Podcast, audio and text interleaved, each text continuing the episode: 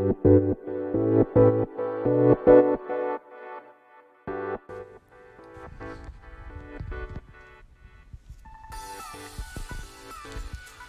い、始まりました。本を読んでは独り言ラジオ。私、変な髪型をしたポンコツ薬剤師こと町田和俊でございます。はい。というわけでですね、今日も読んだんだか読んでいないんだか、積んだんだか積んでいないんだかといった本たちの中からですね、一冊紹介しながら、ゆるりと語っていきたいと思います。はい。えー、いつもはですね、あの、イヤホンですね、AirPods Pro をつけてですね、まあ、収録しているんですけど、今日ちょっとですね、あの、手元になくってですね、えー、普通に、なんだ、スマホに語りかけて収録しております。ということでですね、まあ、いつもとまた、なんだ、感じが違うかもしれないんですけど、はい。まあ、そこはご容赦いただいてですね、はい。えー、今日も、えー、まあ、ゆるりといきたいと思うんですけれども、今回ですね、紹介する本はですね、えー、購入したばかりの本でございますけれども、はい。えー、タイトルはですね、死刑のある国で生きるという本でございます。はい。えー、著者がですね、宮下洋一さんです。はい。えー、ノンフィクションですかね。はい。こちらの本はですね、ちなみに、はい、えー、っと、うーんと、どこだ？あった。2022年12月15日に発行されております。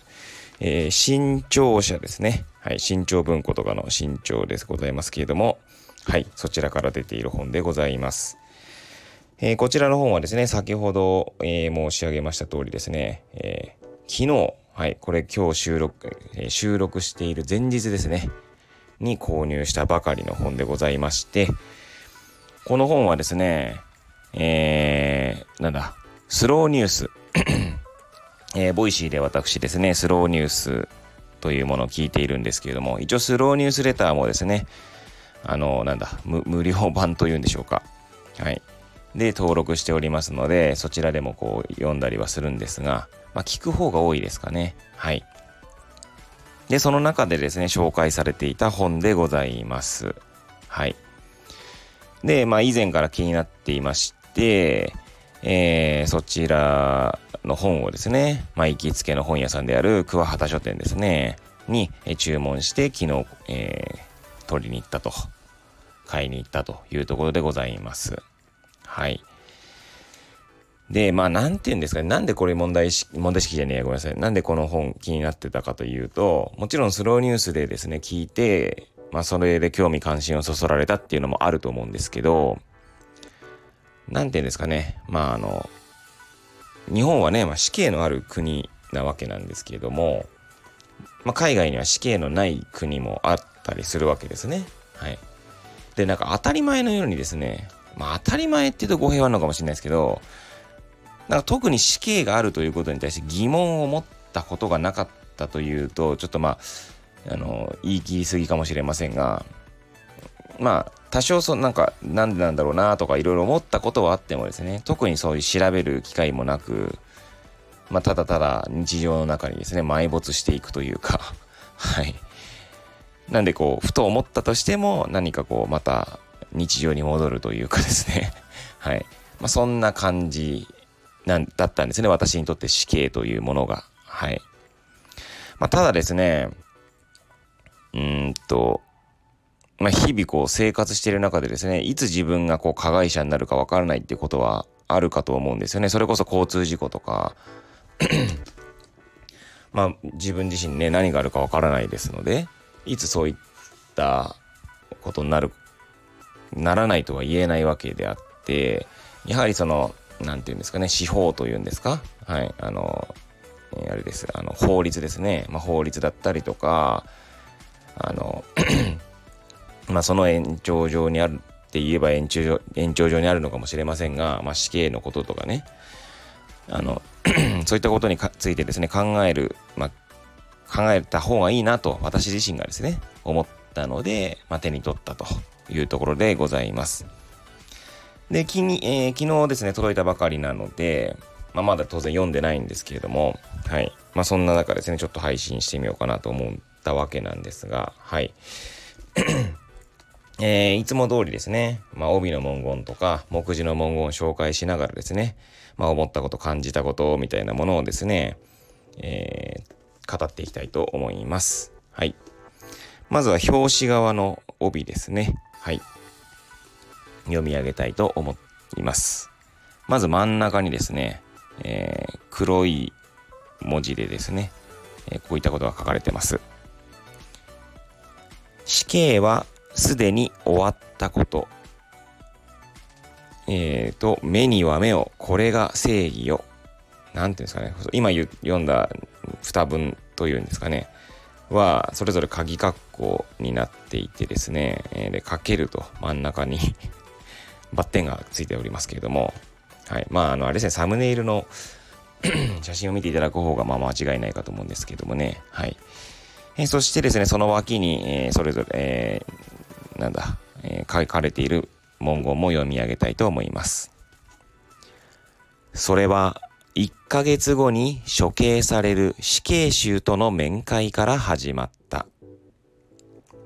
アメリカ、フランス、スペイン、日本、それぞれの国の実情を丹念に取材し、語られざる本音に迫る。はい。えそして背表紙側ですかね、あのバーコードのついている方ですけれども、そちらの帯の文言も読み上げたいと思います。死刑囚の顔写真や死刑執行予定日までネット上に公開し、執行の瞬間を遺族やメディアが見守るアメリカ。死刑を廃止し、刑期も短いがゆえに、加害者と被害者遺族が同じ町に暮らし、顔を合わせるスペイン。死刑が定着し、もはや常識となっている日本。そして人権大国、フランスで起きている新たな死刑とは安楽死を遂げるまでの著者が挑んだもう一つの究極の死。そんな文言が書かれております。はい。ね、ちょうど、えー、なんだ、背拍子側の帯にもですね、死刑が定着し、もはや常識となっている日本。まさにですね、私はその流れの中にいるんだと思うんですよね。はい。まあまあ皆さんはどうでしょうか。死刑について考えたことはありますでしょうかまあ、私もですね、別に試験について考えたことがなかったので、まあ、今回、この本を手に取ったわけですけど、まあ、著者はですね、先ほど、えー、読み上げた文言にもある通り、安楽死を遂げるまでという、まあ、安楽死についてもですね、多分調べられた方なんでしょうね。そして安楽死を遂げるまでもちょっとね、なんか、うーん、なんかもう読んでみたいなと思思っておりますね、今。はい、はい。なかなか面白そうな本を書かれている本、あの、著者の方だなと、えー、なんだ、えー、著者紹介文を読んでいると思います。えー、安楽死を遂げるまででしょ？あと安楽死を遂げた日本人、あるいはルポ、外国人嫌い。あとは卵子探しています。世界の不妊、生殖医療現場を訪ねて。まあ、こういった著書を見ていると、やはりその生と死みたいなところですかね。に多分関心のある方なのかなとえいう、まあ、印象を受けます。はい。もちろんその、ね、その方の内面を全て知るわけではないので、ちょっと軽はずみな発言になってしまったら、ちょっとね、そこは大変申し訳ございませんですけれども、はい。まあ、そんなつもりはございませんでですね、はい。あの、その問題意識の、うん、なんだ、結果できたこの作品を読みながらですね、えー、その問いに迫りたいななんて思っております。はい。ではですね、えー、目次の文言を読み上げていきたいと思います。はい。まずこの本はですね、後書きが終わるのが372ページで、373ページからは参考文献となっております。そしてプロローグとエピローグの間に8章ですね。8つ章がございます。で、その、えー、なんだ、章のタイトルですね、を、まあ、プロローグとエピローグも含めて読み上げていきたいと思います。えプロローグ、処刑まであと1ヶ月。第1章、生きた目をした死刑囚、アメリカ。第2章、廃止する勇気、フランス。第第3章、憎む遺族と守られる加害者、えー、スペイン。第4章、死刑の首都にて、アメリカ。第5章、失われた記憶と死刑判決、日本。第6章、償いのために生きたい、日本。第7章、死刑は被害者遺族を救うのか？日本。第8章。現場射殺という名の死刑。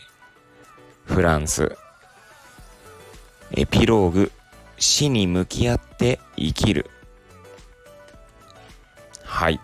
という、えーまあ、目次の文言だけね読み上げさせていただきました。はい。そうですね、あの冒頭ね、申し上げましたけれどもね、やはりその死刑というところについてですね、ま、まあ、ほぼほぼあまり考え、疑問を差し挟んだことがですね、あまり私はないんですよね。ま、もちろん、えー、なんかニュースとかでですね、その死刑制度について、ニュースっていうかな、ニュース番組というか、まあ、なんて言うんでしょうね。えーそんな、まあいろんな、まあ番組ありますよね。その中で、その死刑制度について、こう、語られている場面とかを目にした時にはですね、問題意識を持つことはあ、問題意識というか、そのなんか、問いの芽生えみたいなものがですね、えー、出ることはあるかなと思うんですけれども、まあそんなにこう、例えばなんだ、日常生活の中に死刑というものをですね、どれだまあ死刑と日常生活の中でどれだけ考えるかっていうとほぼほぼまあ考えることがないと言っても過言ではないと思うんですよね。うんまあ、そんな中でですねやはりこうまあ一応そのね死刑のある国で生きるというタイトルにもある通りですね、まあ、日本は死刑があるわけで、まあ、そこで生きるまあ一国民の一人というかとしてはですね、まあ、ちょっと考えてみたいなと思ったわけでございます。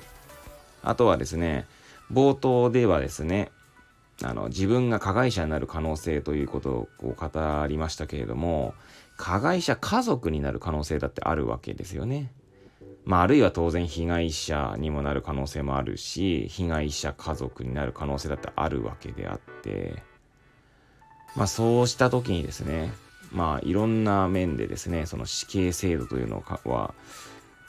まあ、考えても損はないのかなという言い方もなんかちょっとかなり軽はずみな発言になりますけれども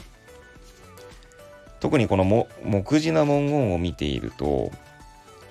死刑は被害者遺族を救うのかとかですね憎む遺族と守られる加害者とかですねなかなかこううんなんかいろいろ考えさせられますよね。うん。ちょうどですね、この本を買っ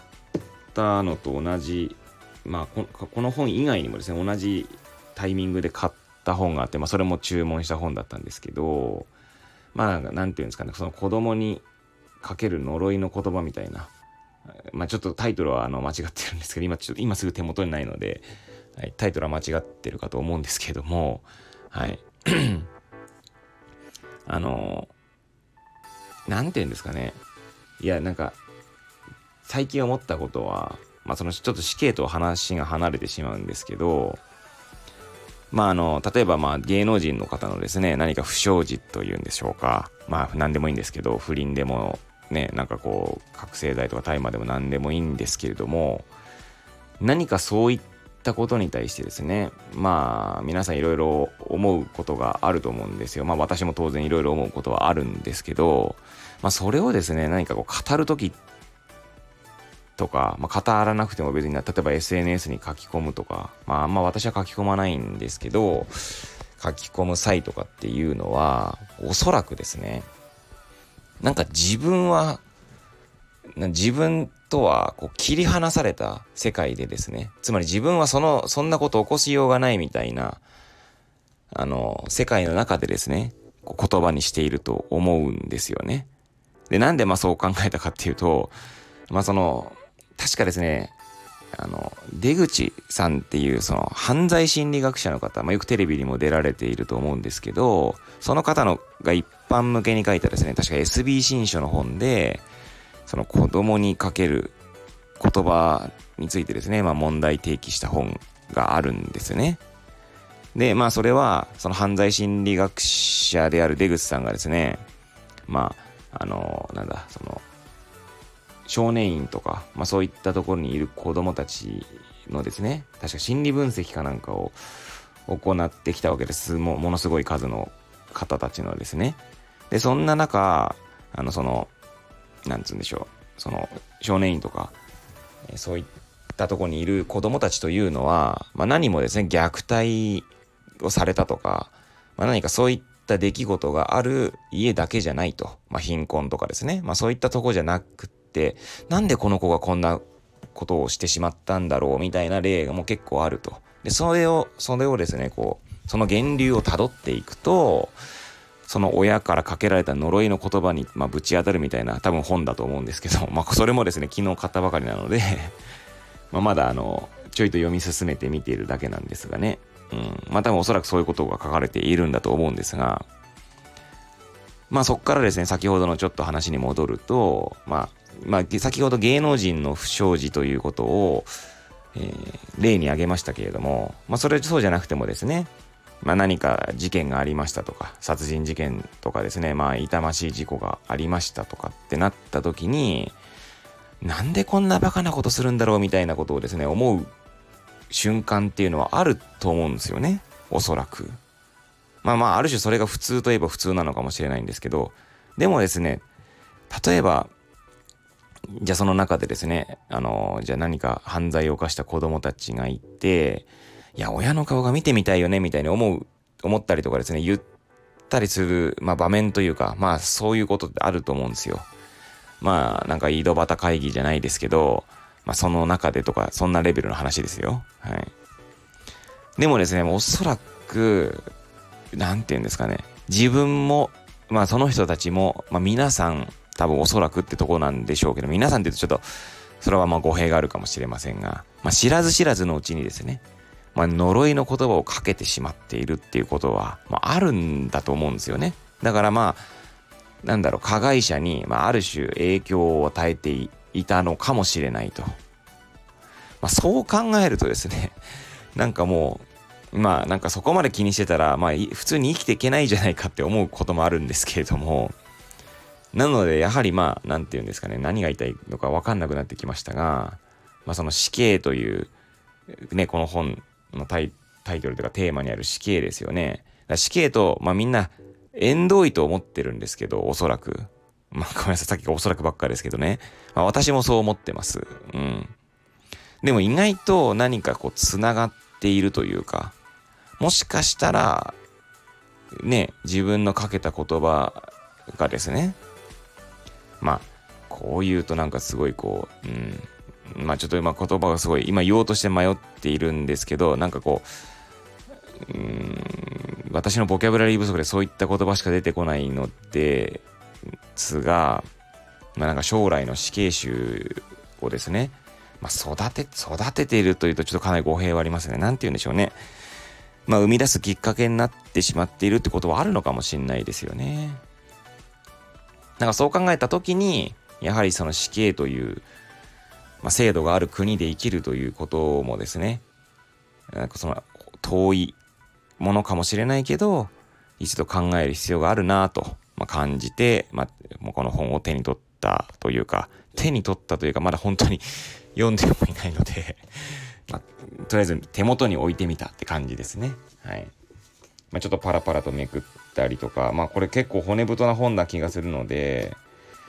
うん、どうやって読もうかなって感じですけれども、はい。まあまずはプロローグとかをですね、ちょっと読んでみようかななんて思ってますけれどもね。はい。ということでですね、ちょっと今日は重たいタイトルの本でございましたけれども、まあ、死刑のある国で生きるというですね、まあ、本でございますけれども、まあ、またですね、読んだ際にですね、何か感じたことがあればですね、えー、配信していきたいとも思いますし、まあ配信しないかもしれないですし、はい。まあそんな感じですけれども、はいま。皆さんもですね、もし私の配信をこう聞いてですね、なんか死刑というものをですね、考えるきっかけにしていただければなとも思いますし、まあ、もちろん考えなくてもいいんですけれども、はい。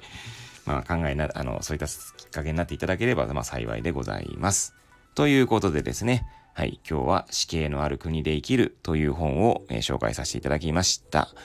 はい。ということでですね、次回また、えー、お会いいたしましょう。ごきげんよ